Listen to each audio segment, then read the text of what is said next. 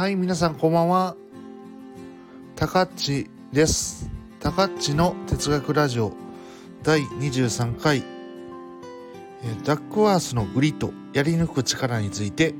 というタイトルで今日はお届けしたいと思います。えっ、と、アンジェラ・ダックワースっていう人はご存知ですかね、えーと日本でもベストセラーになったグリッド、やり抜く力って、いうまあ、この本のえっ、と、著書の、著者の人なんですけども、実はこのマーティン・セリグマン、えっ、と、前々回かなえっ、と、とか前、その前の回の、学習性無力感とか学習性楽観主義っていうのの、えっ、と、を唱えたセリグマンっていう人がいるんですけども、その人の直接の弟子ですね。弟子というか、まあ、学んでたんですよ。大学教授だったマーティン・セリグマンが、えっ、と、が、えっ、と、いた大学で、大学院生として入ってきたのがダックワースっていう人ですね。この人はじめ教師やってたんですけども、教師からいずれ研究職に移って、でその前は実はなんかコンサルかなんかしてた人なんですけど、要はですね、やり抜く力っていうのが、えっ、と、成功には欠かせないんだよっていうのを簡単には言ってあるんですけども、これもやっぱりですね、えっ、と、学習性楽観主義とか、ドゥエックのマインドセットとかとの関連でちょっと話したいなと思っています。じゃあですね、まずですね、えっ、と、グリッドって何かっていうと、えっ、と、この副題を見ると、The power of passion and pre the perseverance か。うん。情熱とか、えっ、と、あと、忍耐に関する力なんですね。かなり、情熱っていうのは、これ粘り強さのことです。力、やり抜く力と関連すると。で、えっ、と、忍耐力っていうのももう一つ、えっ、と、やり抜く力の側面、二つの側面があるって言ってるんですよ、簡単に言えば。でこの二つの側面は、実は、えっ、と、高い人ですね。特に、まあ、忍耐力ですね。高い人っていうのは、マインドセットとか、あと、学習性楽観主義ですね。このしなやかなマインドセットとかが学習性楽観主義の人に、えっ、と、がも高い傾向があるって言ってるんですね。このやり抜く力が。うん。だから、要は、ルエックの言いたいことはですね、生まれつきの才能は重要ではなかったって言ってるんですよ。で、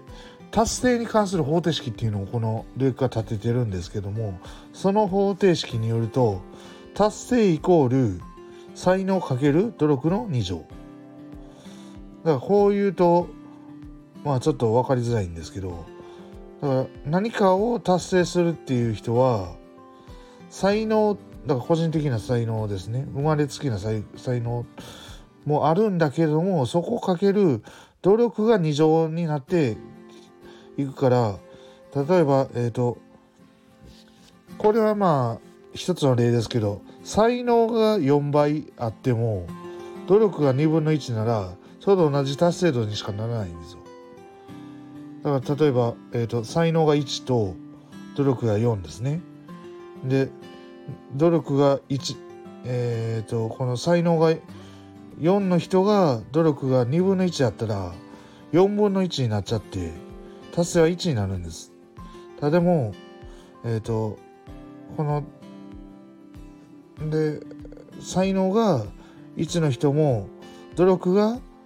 えっ、と、1あれば、1になって、これでようやく等しいんですね。だから、えっ、と、才能が2倍で、努力が2分の1とかになってくると、もうその段階で、えっ、と、努力が多い人の方が勝つんですね。で、才能ってそんなにめちゃくちゃ差が開く分野っていうのはそうないので、スポーツとかはまああるかもしれないんですけど、まあまあそうめちゃくちゃはないので、だから結局努力が多い分野の方が、えっ、と、達成っていうのは、達成度っていうのは圧倒的に上がるっていう話をしてるんですよ。でもですね努力っていうのは何かっていうと要は、えっと、ここでいうやり抜く力のことなんですねまさしく。はい。努力が続けられる人が結果的に何らかのことをなすんですね。ということを表した式が今先の達成イコール才能かける努力の二乗の式です。はい、でポジティブ心理学の文脈としては楽観主義つまり、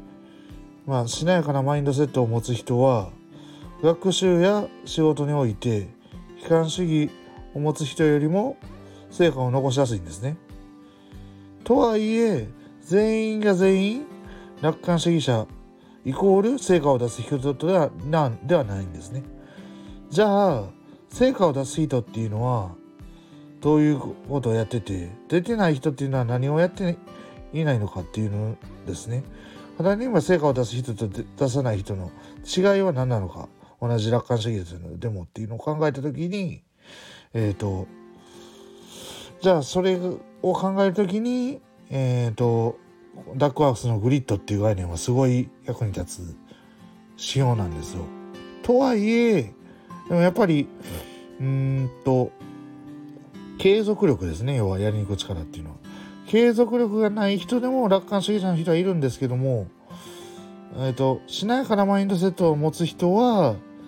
でもやっぱ、総じてやりにく力は高いっていう結果も出てるんですね。相関はあるんですけど、全員が全員結果を出さないのは、やっぱりそういった、えっ、ー、と、楽観主義者の中でも、あるいはしなやかなマインドセットを持つ人でも、うん、やっぱりこの、継続する要素がないっていう人も中にはいるわけです。そうした人との違いっていうのを考えた時に特にこの研究っていうのは役に立つのかなっていうのは少し思います。あとですね、重要なところがやり抜く力が強いほどですね、幸福感は高いっていう結果が出てるんですね。なおかつ、やり抜く力が強すぎるっていうのは、別に困ることないんですよ。やり抜く力っていうのは、要は、やり通すぞっていうのが強すぎて、えっ、ー、と、困るっていうことはまずないです。それが他の特性とかとの違いで、楽観主義っていうのは、楽観主義に寄りすぎると、えっ、ー、と、やっぱり良くないんですね。リスクを考えなかったりして、簡単に儲け話に乗っちゃったりすることあるので、やり抜く力ってそういう側面とはちょっと違うので、そこだけ注意ですね。別の切り口からちょっと、このポジティブ心理学の、えっ、ー、と、側面を、研究を進めたって考えてもいいいいです。相関はしてるんですけど、全く同じ切り口ではないっていうのを考えたらいいと思います。でも、とはいえですね、うーん、まあ、この著書で一番言いたかったのは、えっと、才能の問題じゃなくて、誰でも幸せにもなれるし、成功できるし、なおかつ天才になれるっていうことなんですよ。だから、才能じゃなくて、努力なんだよと。その努力を伸ばすためには何をすればいいかとか、内的要因と外的要因に分けてしかも話をするんですね、このダックアースっていうと。グリッドを内側から伸ばす。まずは興味を持つとですね。そっちは興味っていうのが情熱とか、あるいは、まあ、この言葉で言うと、粘り強さですね。そうしたものと関連する話ですね。練習っていうのを特に知る練習とか訓練ですね。あと勉強もそうですけど、そうしたものを継続してするっていうことですね。改善を行い続けるっていうのがあるんですけど、うん、本気でやることを1万時間やれば、まあ、ある程度プロにはなれるっていう話なんですけど、もあるんですけど、それは本当かとかいろいろ話がされてるんですね。で、あとは目的ですね。内側に、その人自体の目的が他者を目的にすると、すごく、えっ、ー、と、これが成果が伸びるやり抜く力も伸びて結果的に成果も伸びるっていう話もされててうん結局粘り強く頑張れる人っていうのは大きな目的を持つ人だっていう話がされてるんですね。個人的な私利私欲ではなかなかそうした動きは取れないよっていう話がされてました。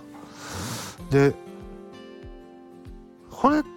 大事だなと思って、関東っていう人がいて、まあ、17、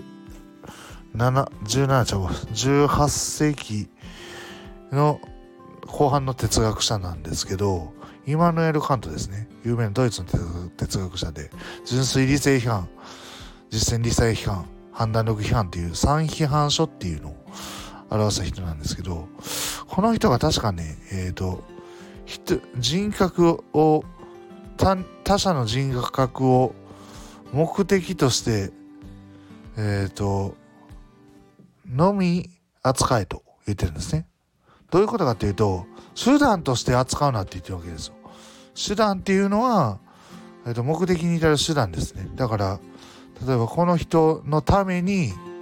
えっ、と、っていうのが目的です。この人のことを真に思ってっていうのが目的なんですけど、えっ、と、この人はどうでもよくて、あと自分が、えっ、ー、と、の私利私欲のためにするんやったら、その日は手段っていう話なんですよ。この、えっ、と、話もそこに通じるところがあって、グリッドのに出てくる、えっ、ー、と、大きな目的のために他者を、まあ思いやるというか、そうした心っていうのがすごい大事だっていう話は、えっ、ー、と、そうした関東の思想にも通じるところが少しあるなというのを今思いました。で、まあ、結局のこれやり抜く力があれば、あればっていうかこれ伸ばせるものなので、成長前提で話なんですけど、うーん、まあすごい多分人生が充実するっていう話なんですね。飽きやすさっていうのはやっぱりこのグリッドとは逆の概念なんで、飽きやすいっていう人は好きなことを見つけられてないんですね。興味湧かないから何でも、えっ、ー、と、飽きてしまうんですけど、実際に好きやったらそうは飽きないですよ。興味を持ってやり続けるっていうのが何か一つ見つかるんですね。ただそれっていうのは、例えば、えっ、ー、と、学生時代とかなかなか見つけられないので、実際のところ。だからまあ、なんかいろいろ仕事とか、あとまあボランティアとか何でもいいんですけど、そうしたものをやってるうちに、まあ、ある程度固まってくるかなって思うんですね。僕の場合は結構パソコンのことが学生時代から好きだったんで、好きなままそれを仕事にしてるっていうのがあるんですけど、やっぱりそれって、まあ、比較的珍しい方なのかなっていうのは少し思いますね。だから、恵ま、そういう点では恵まれてるなっていうのは好きなことを仕事にできてるので思います。まあですね、それをでもやり抜くっていうところまで来てるかっていうと、まあ、まだまだやなっていうのはあるので、ちょっとまあそこはステップアップも含めて考えていきたいなってとこなんですけど、うん、これどうしてもね、やり抜く力を伸ばしたいっていう人は、外側ボーリから生まれることですよ。みんながやり抜く力を持つ集団に属するのが一番早いんですけど、なかなかそういう集団って日本にはそんなにはないですよね。まあ、あるところはあると思うんですけど、その、うん、でもあんまなくて、実際はやっぱり内側から伸ばしてくるのが王道かなって、セオリーかなと思います。どういうことかというと、オリンピックの、例えば強化選手合宿とかに選ばれたら、もうそれで一気に変わるわけですよ、この。オリンピックに出場することはなくても、そんなことがなかった人でも、その、こんな本当にいけんのかなと思って、朝の早くから夜のね、結構遅くまで練習とかしたりはするわけですよ。こんな競泳ぎ続けてるんだって本当かなとか思って、水泳の選手だったら。思うんですけど、でも実際はそれは、あの、入ってみたら、あ、できるんやっていうのがあって、それでしかもみんながみんなそしたらもう継続化してるので、当たり前のようにみんなやってるんですね。で、その中に入っていくと、まあ、伸ばせはするんですよ、もちろん。でも、なかなかそこまでストイックな環境って、そうはないので、だからまあ、内側から伸ばしていくのが、まあ、現実的ですよね。はい。だからまあ、僕らができるのはまず内側から。でも、どうしても急で伸ばさないといけないときは、そういった外側の環境を埋めて、そうした環境にわざと飛び込むっていうのも、まあ、ありっちゃありです。はい。っていうふうに、まあ、グリッド、やり抜く力っていうのの正体は、えっ、ー、と、なんか、分かりそうで分かりづらいんですけど、まあ、このマインドセットとも関わりがあるし、楽観主義とかにも関わりがあって、無力感なんて持ってる人はもう基本的にグリッドないですよ。学習性無力感をを体験してしまった人は、まあ、グリッドやり抜く力っていうのはあんまりないですね。何かやり抜くことができたら、精神的なこのうつ病とか、あんまりかかんないですよね。とか思ったり。だから、やり抜く力っていうのは一つの重要なこの人生のバロメーターなんだなって思います。